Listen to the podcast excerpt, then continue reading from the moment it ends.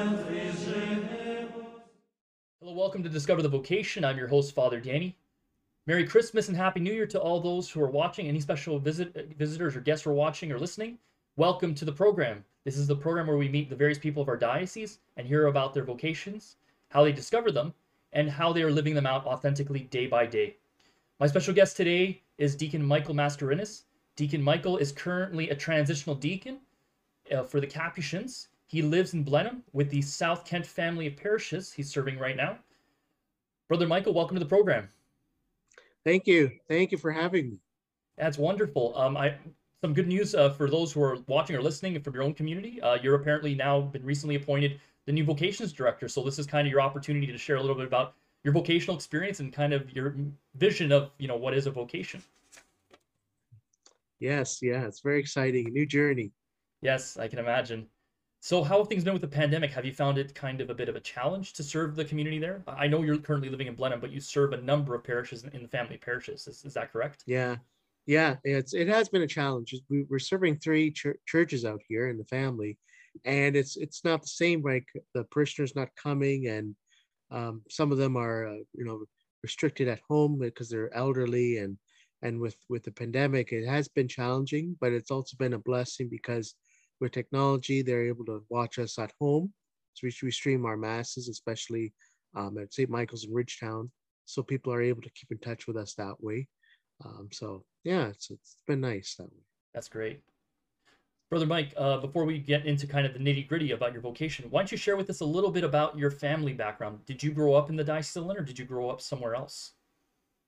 Uh, I grew up in Hamilton, Ontario. So uh, yeah, I was always belonged to the I'm a Hamilton kid or Steel Town kid, as uh, it's famous for the the steel towns and the the mills out there. But I've yeah, I grew up in Hamilton, and I'm the youngest of four kids. Uh, my parents were um, my mom was actually born in Kenya, um, uh, but her parents were from India. My dad is also from India, from Goa, and so the family is pretty much all situated from Goa that was the main place where Wallen grew up, grew up. And uh, then my parents came to Canada. My dad came first. My mom came second. They uh, they actually didn't know each other, but it was through my uncle, uh, my uncle priest in India, my dad's brother.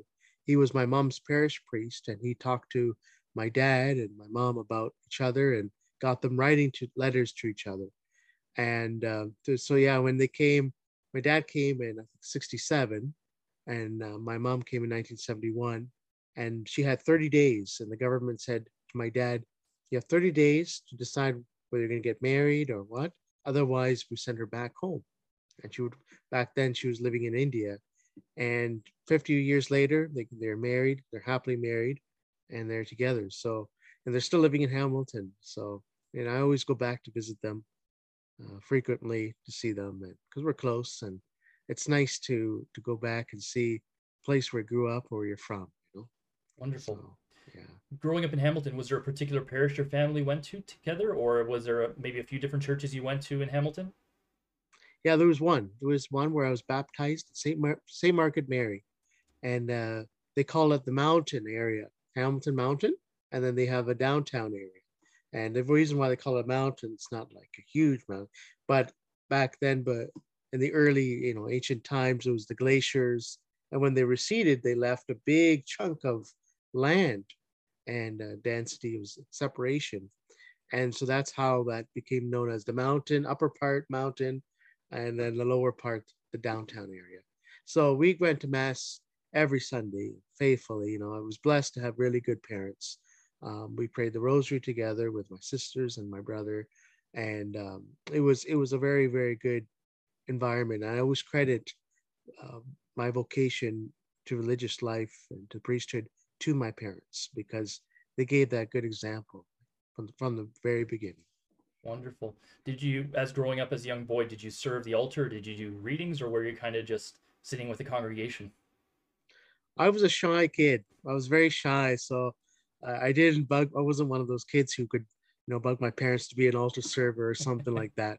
But uh, it wasn't actually until I became an adult, probably in my twenties, where uh, I became a Eucharistic minister. But and then yeah, in my early twenties also, I got involved with the youth group in my parish there. um, where the associate pastor asked me if I would like to do this, and I was terrified. I was like, geez, you know, he said, I'll give you a week, you think over it. And my mom right there was like, go for it, go for it, do it. And and I was so scared, right? Because I never, you know, I was very shy. I never could think I could doing this, something like that. Um, so actually getting involved with that, I think was a real good spark in my vocation. That's when I started thinking more seriously about the priesthood. And so yeah. Was there a particular moment in your in your discernment that kind of led you to discern uh, the Capuchins? Was or was this something that you've encountered or or in your own experience?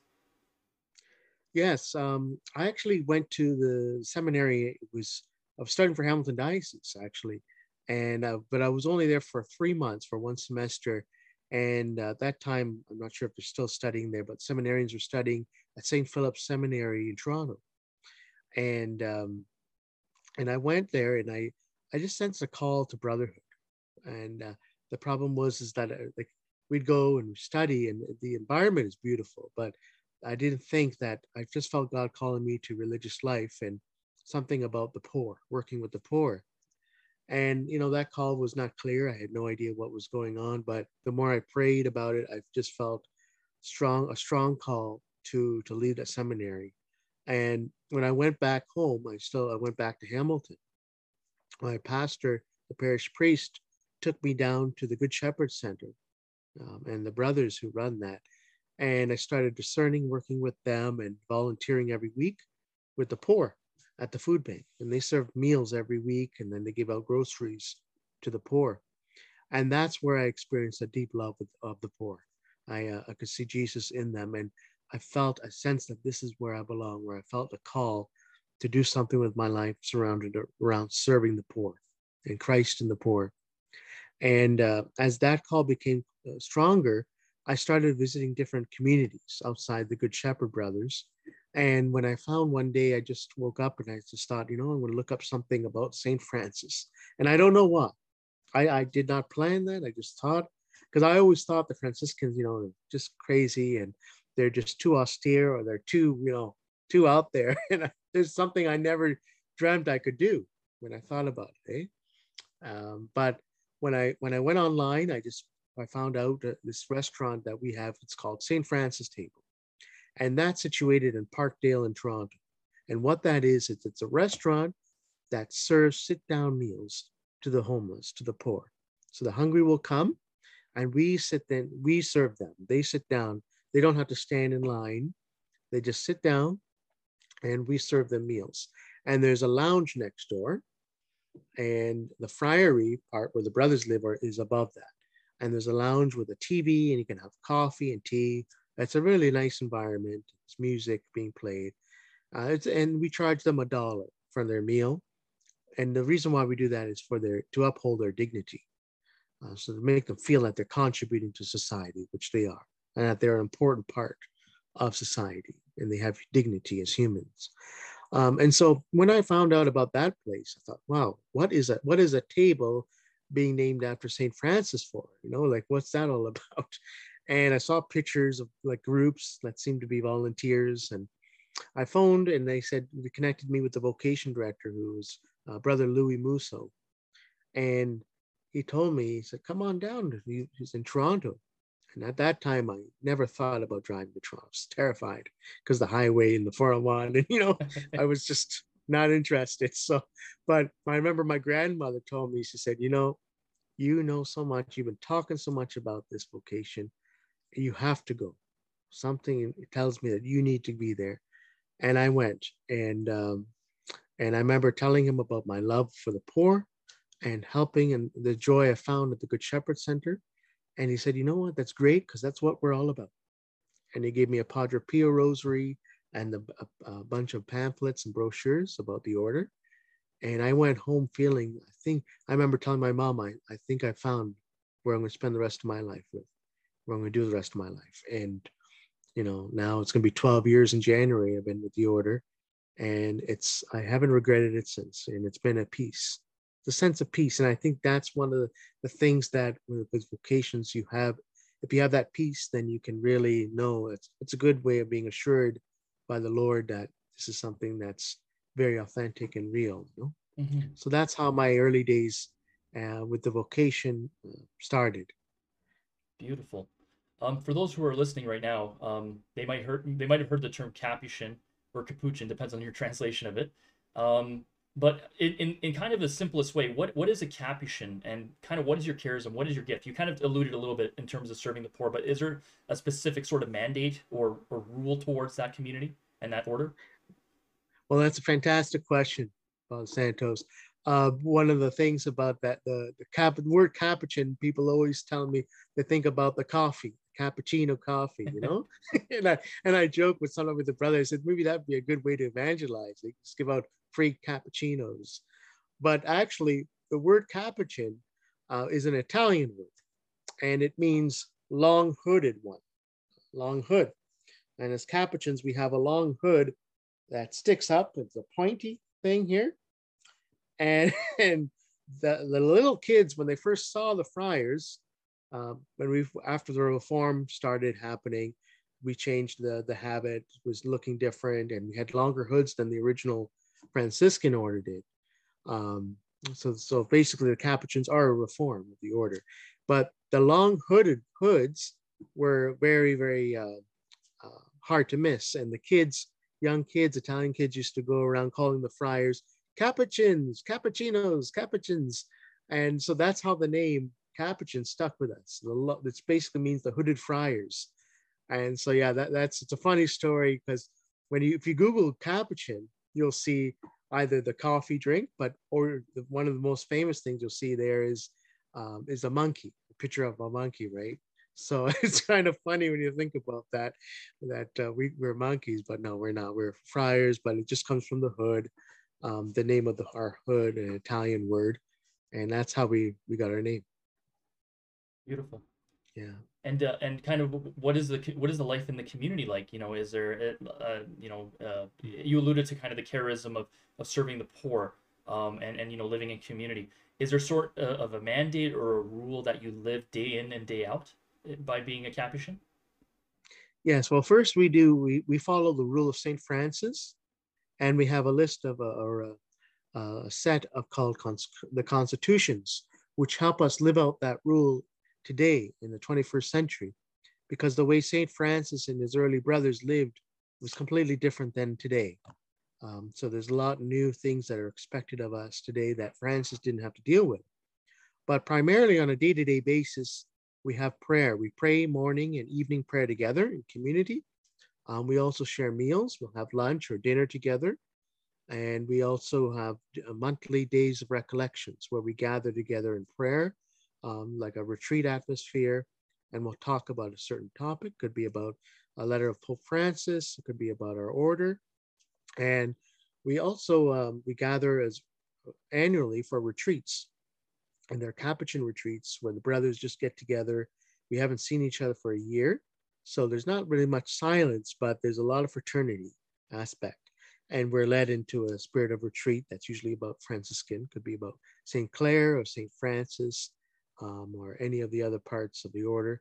And yeah, so like on a daily day basis, it's the hallmark of our life is about community life, fraternity, um, the fact that we are a brotherhood and that we live as brothers, regardless whether people are a priest or deacon or whatever, or not ordained. It doesn't matter. We're, we just go by the title brother and we live as brothers.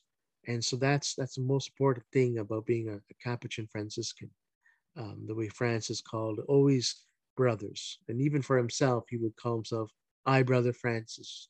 And that's a very important part because it relates us with creation, with the people of God and with all of creation. Because we know Francis used to call water brother water or sister earth, mother earth. And, and that was his way of relating with people. And I think one of uh, the most important things is when you start relating to, to people as brothers, then we can start having a whole different dimension of relationships with them. And so that's where the Franciscan part of, uh, of our life comes into play. You kind of had a unique discernment, if you will. I mean, um, a lot of religious communities they send their seminarians to you know specific religious institutions or or, or orders uh, seminaries, but you actually went to St. Peter Seminary. Uh, and what was your experience like being in a diocesan seminary? Did you find that you know you were able to share a little bit about the joy of the, the Capuchins with the men who are discerning the diocesan priesthood? Did you learn a, a little bit about the diocesan priesthood with uh, from the men who are discerning?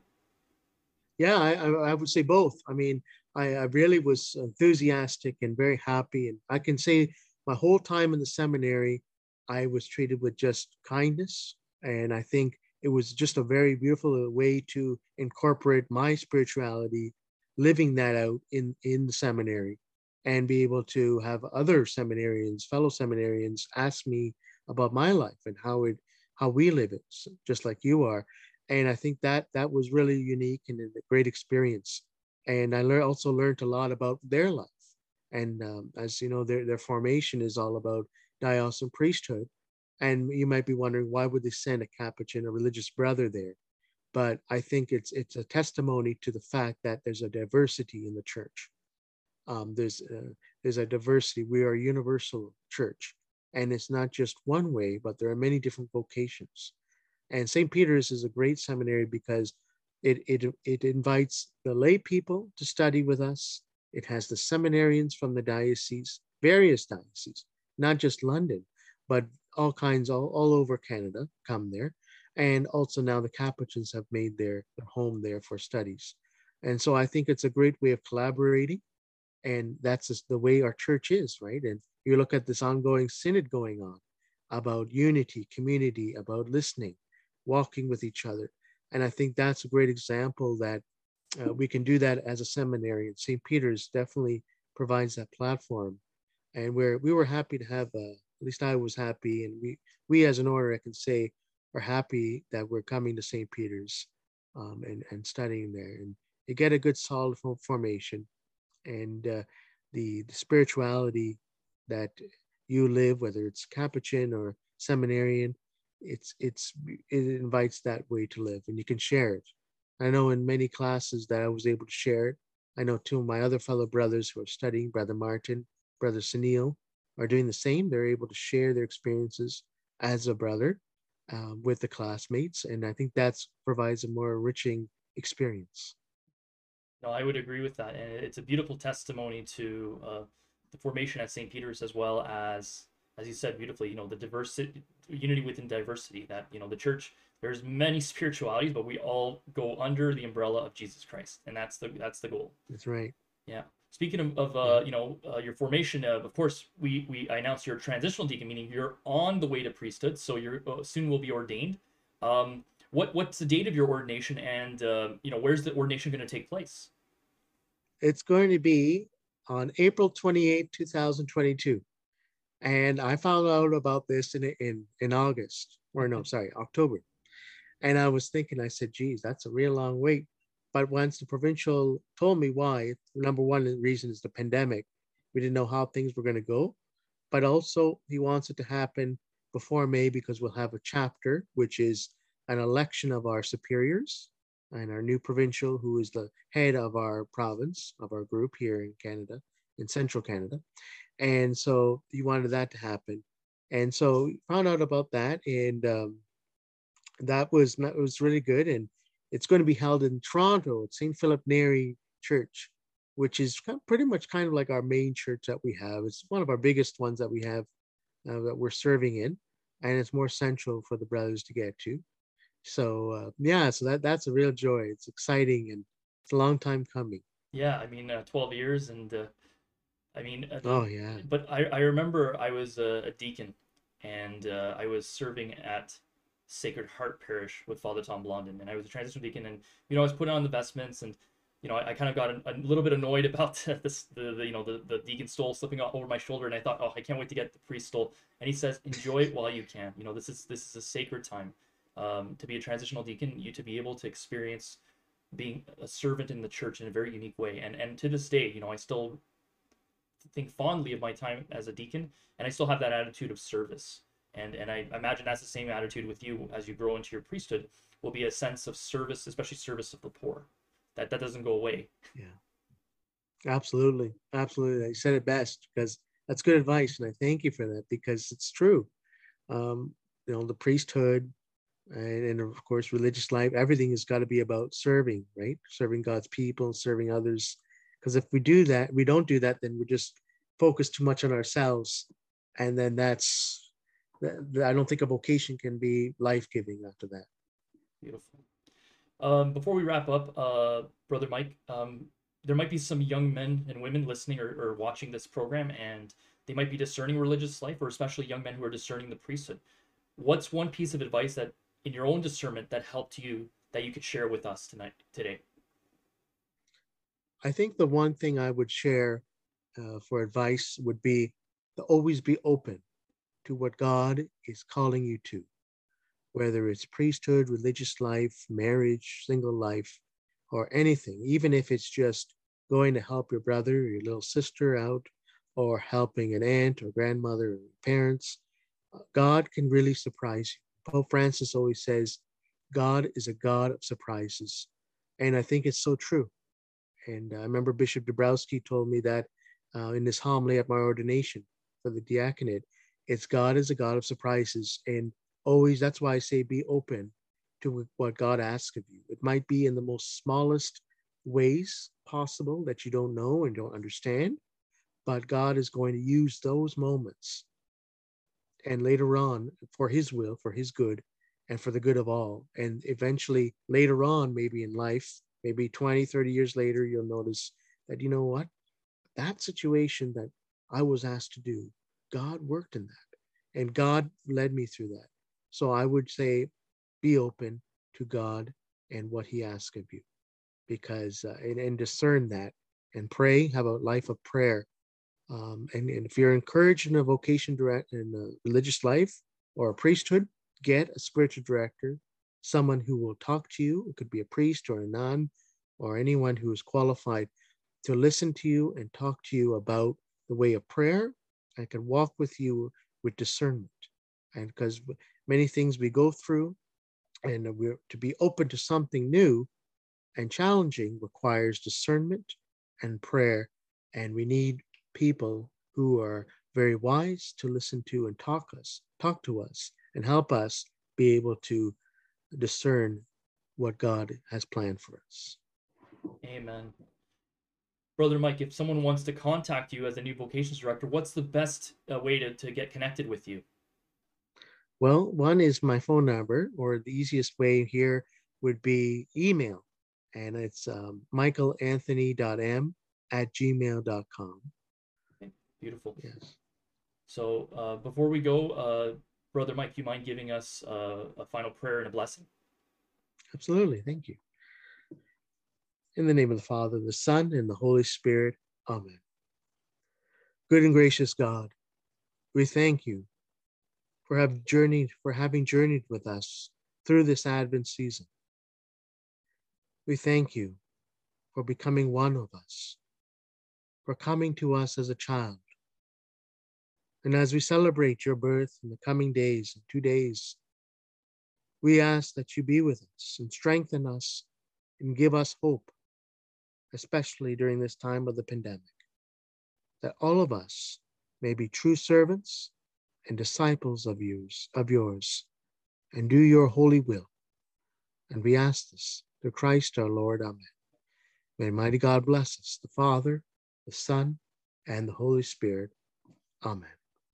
Brother Mike, thank you for ta- thanks be to God. Thank you for taking the time out of your busy schedule to meet with us and to share your story. And uh, as a brother vocations director, I'm, I'm rooting for you. I know it's a it's a tough job, but someone's got to do it, and the Lord picks the right men at the right time. That's my that's my experience with this. Thank you, thank you, Father Santos, and it's been a pleasure coming here, and, and thank you for having me. And I wish you a very merry Christmas, and also everyone watching, very happy New Year and Merry Christmas and may the good Lord be with us all. Amen. I'm your host, Father Danny. Thank you for joining us for this episode of Discover the Vocation. Join us next month, same vocation time, same vocations channel. God bless. Bye bye.